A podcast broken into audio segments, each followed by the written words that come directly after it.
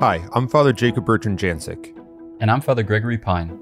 And you're listening to the Catholic Classics Podcast, where we seek to grow our prayer lives by learning from the Church's greatest saints and teachers. Spiritual reading can be challenging for many Catholics, so this podcast is here to help.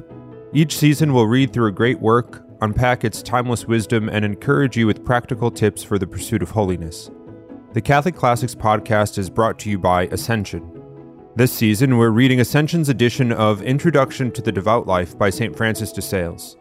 To get your copy of the book and download the reading plan for this season, visit ascensionpress.com slash catholicclassics or text intro to 33777.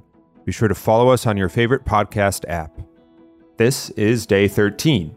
Today we'll be reading part 2, Instructions for Elevating the Soul to God through prayer and the sacraments, chapter 21, pages 169 through 171 in the Ascension edition of the book. Before we get into the reading, we'll take a quick look at what we're covering today.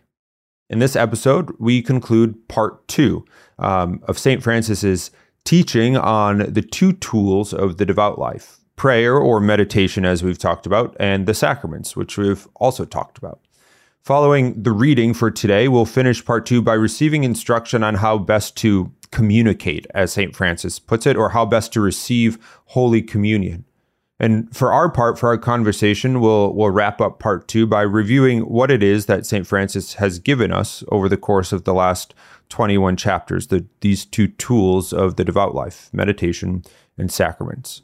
So before we turn to our reading, let's say a quick prayer. In the name of the Father, and of the Son, and of the Holy Spirit. Amen. Grant us grace, O merciful God, to desire ardently all that is pleasing to Thee, to examine it prudently, to acknowledge it truthfully, and to accomplish it perfectly, for the praise and glory of Thy name. Amen. Chapter 21 How we are to receive communion. Begin your preparation for Holy Communion the night before, through many aspirations and brief and quick prayers of love, going to rest earlier so you may rise sooner in the morning. If you wake during the night, fill your heart and mouth immediately with some sweet words, so that your soul may be perfumed for the reception of her spouse.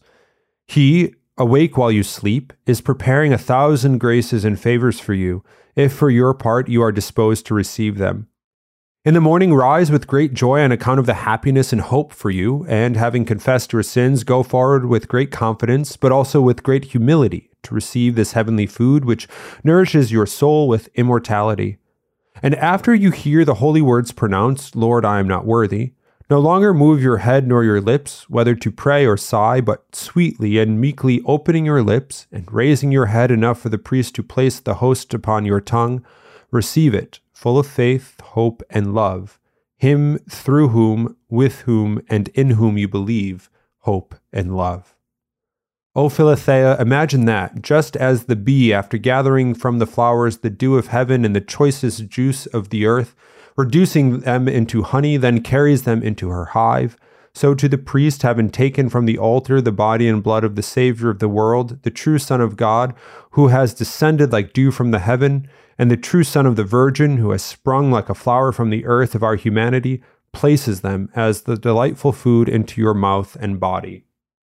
Having received him, rouse your heart to do homage to the King of your salvation. Speak to him about your spiritual affairs. Consider that he is within you, where he has taken up his abode for your happiness. Make him as welcome as you possibly can, and in all your deeds, make it clear that God is with you. But when you cannot have the advantage of really receiving the Holy Eucharist, receive communion at least spiritually, uniting yourself by ardent desire to this, the Savior's life giving flesh. Your primary intention in receiving communion should be to advance, strengthen, and take consolation in the love of God, for you must receive through love that which love alone caused to be given to you. You cannot consider our Savior performing a deed more loving or more tender than this, in which he annihilates himself, as it were, and changes himself into food to be eaten, so that he may penetrate our souls and unite himself intimately to the hearts and bodies of his faithful. And if worldly men ask you why you receive communion so often, tell them that you do so in order to learn how to love God, to purify yourself from your imperfections to be delivered from your miseries and to be comforted in your afflictions and supported in your weaknesses. Tell them that two kinds of people ought to receive communion frequently. The perfect, for being well disposed, they would deserve great blame if they did not draw close to the source and fountain of perfection, and the imperfect, in order that they may be able to aspire to perfection. The strong, lest they should become weak, and the weak, that they may become strong. The sick, that they may be healed, and the healthy, lest they fall ill. Tell such men that for your part, imperfect, weak, and sickly as you are, you have need of frequent communion with Him who is your perfection, your strength, and your medicine. Tell them that those who do not have many worldly affairs to look after should receive communion often, for they have leisure to do so, but also that those who have business on their hands should receive communion often, for they have need of it too. He who is faced with many labors and is weighed down with many cares must eat solid food, indeed frequently. Tell them that you receive the Blessed Sacrament frequently so that you may learn to receive it well, for rarely does one perform an action well without practicing it often. Therefore, Philothea, receive communion frequently, as often as you can, following the advice of your spiritual father. Believe my words. As hares in our mountains become white in winter because they neither see nor eat anything but snow, so too by drawing close to you and eating beauty, purity, and goodness itself in this divine sacrament, you will become wholly beautiful, good, and pure. So, as we've just heard from Saint Francis, he's he's really direct in in what our concern and what our focus should be in in, in receiving Holy Communion and communicating, as as he said. Um, when I first saw the chapter title, I guess that's not a really common way to talk about receiving communion. Um, I think we we often write say like I receive communion, not I communicate. I was I was a little thrown by that, as you might have been in, in listening or reading the chapter to to think about talking to somebody. But uh, here we're talking about receiving Holy Communion. And uh, as I was saying, Saint Francis is, is he's really direct about where our focus should be in receiving Holy Communion. He says that our main focus should be to advance strengthen, and take consolation in the love of God. And as we've talked about uh, over these last episodes about Holy Communion, its place in our lives, its effect in our lives, we can see, or maybe hopefully see, how these three sort of focuses make sense to advance, strengthen, and take consolation. So I don't know, Father Gregory, if you have thoughts on any of those, on one of those, of all on all three, and and our advancement, our being strengthened, and our being consoled with communion. Yeah. Uh, in the last episode, we talked a little about the the Holy Eucharist as nourishment. So when this, you know, the Christian tradition describes the sign value of the sacrifice of the Mass, one of the things that's pointed out is the fact that we receive under the appearance of bread and wine, which are, you know, kind of like again the daily fare of table fellowship. So in a lot of cultures, like Western cultures, Western European cultures especially, uh, bread and wine would just be the staple of an ordinary meal. And so you would associate it with, you know, advancing, strengthening, and taking consolation because it's the type of thing that, you know, when you've got to put in a hard afternoon worth of work, then you're going to want to eat well, not something that's whatever sh- super sugary so that you crash or like real heavy meat that you feel like all of your energy is going towards digesting uh, said meal. You're going to want something that's that's light but that's substantial. And then so too, you know, when you come in from whatever, like a long hike maybe, and you're cold and you're tired, you're going to want to, you know, take something that's going to make it so you can feel the life returning to the limbs and you can feel like the blood rushing again in a way that it didn't. Um, so St. Francis is drawing on this imagery that's inbuilt in the sacrament and then explaining, in a sense, how it's true spiritually, right? So it's not just like we should reduce the sacramental imagery to some kind of merely physical sense, right? It's the the physicality of it, right? The the the signification of it is meant to communicate to us spiritual realities, immaterial realities. And as we tune into the sacrament, as we pay attention to the signs which are on offer, we profit more from the graces and virtues and gifts of the Holy Spirit which are fortified, which are strengthened by our partaking in this communion. So I think it's just, yeah, it's just a kind of simple attending to the sacramental imagery, the sacramental signification, so that we can profit from what it actually uh, furnishes us, the believer, with. This list too, for me, is kind of a great summary of of what we're doing, you know, in pursuing the devout life and what Saint Francis de Sales is leading us to. Um, right because like the whole the whole premise of this book the whole premise of our studying it together and reading it together and and praying together is that we would grow in devotion and love for God, you know, advance in that.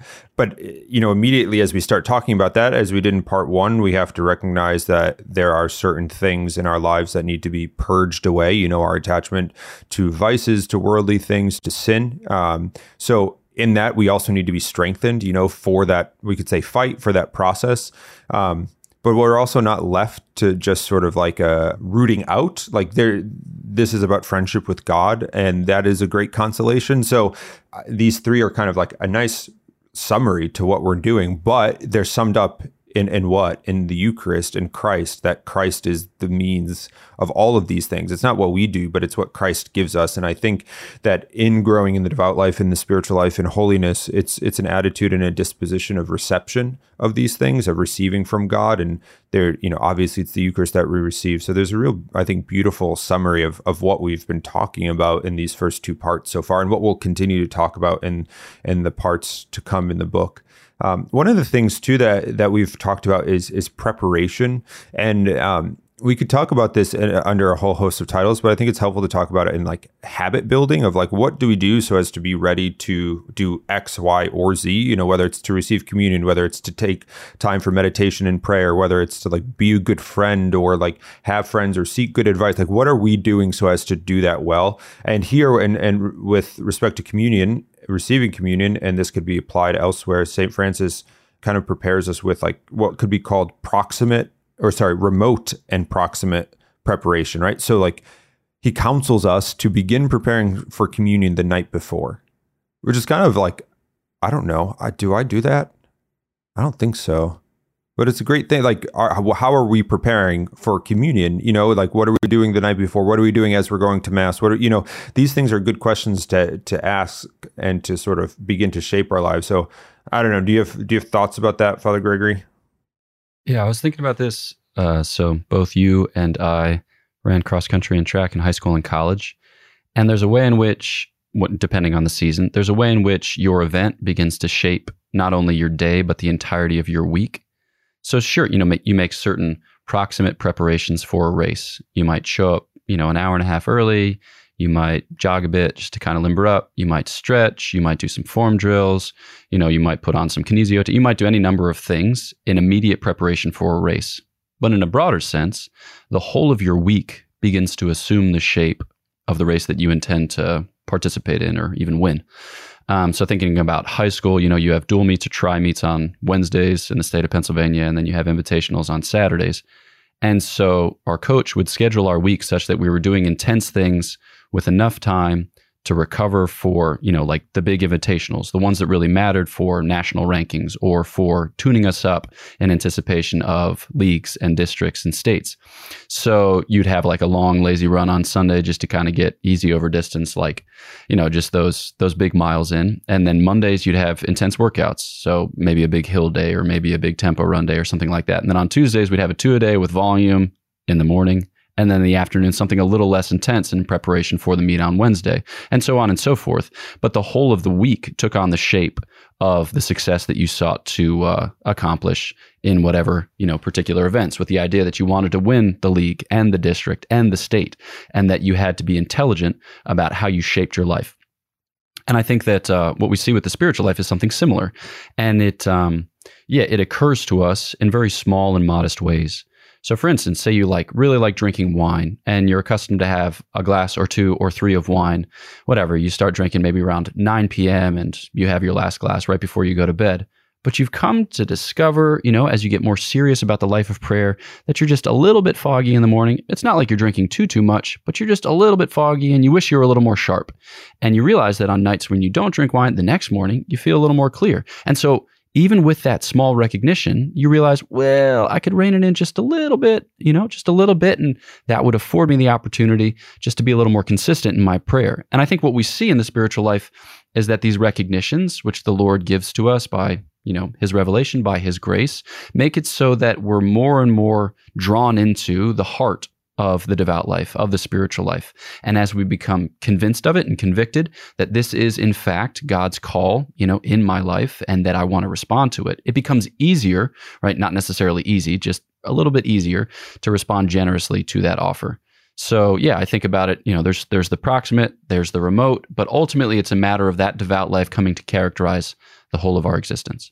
Yeah, and and that's just the point, right? That it characterizes the whole of our existence. Um, it, it's a challenge to us, and not just at the outset, not just when we're like, yeah, I want to try to live, be a better Christian and and grow closer to Christ. It's not just a challenge then; it's a challenge always to to pursue a life that is, I don't know, God centered. Like that sounds super cheesy. Something you might see like on a poster in like a I don't know, somewhere, whatever, a, a, bad example, but you know what I mean? Like God sent, what does that mean? I don't know. But when we, when we choose to follow Christ, when we choose to sort of accept and continue accepting the invitation to share in God's life, that changes the way we live.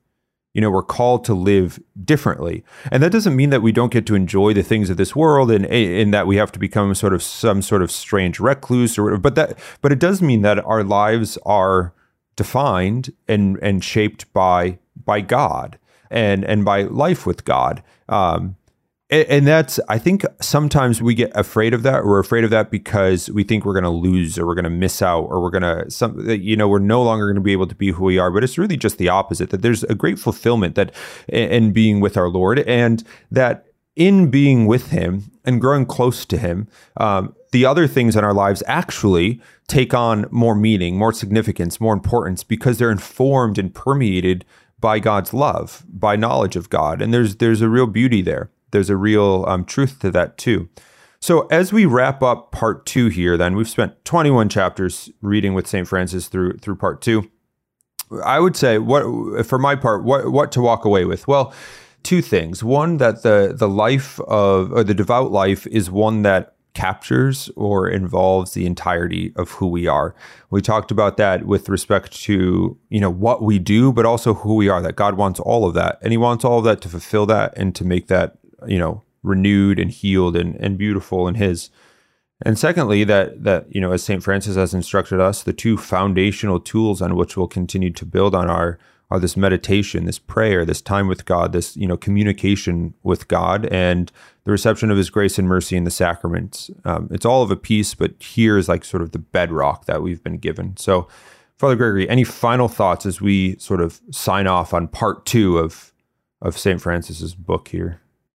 Yeah, maybe just that there's no secret, hidden knowledge except that which God has made plain by His revelation and which he's mediated to us through his grace. So I think sometimes there's a temptation to think, you know, I'll be a perfect Christian just as soon as I figure out the secret, um, which all these people are guarding so jealously in the church's tradition. There's no secret. God makes it known so that we can profit from it. It's difficult to respond generously, right? But again, he supplies us with what we need to do just that. And I think keeping our eyes fixed on God and the approach we make by prayer and sacrament is just a very good and, you know, tried and true way to pursue holiness with uprightness of heart. Well, there you have it, folks. So stay tuned. When we come back tomorrow, we'll be diving into part three of Introduction to the Devout Life. Be sure to follow us wherever you listen to your podcasts. If you'd like to hear some of our conversations on other subjects, follow up with us and three of our brother priests on the podcast Godsplaining. There you will find weekly episodes on a variety of Catholic themes with occasional guests, scriptural meditations, and special series. You can find Godsplaining with any podcast app on YouTube and at godsplaining.org.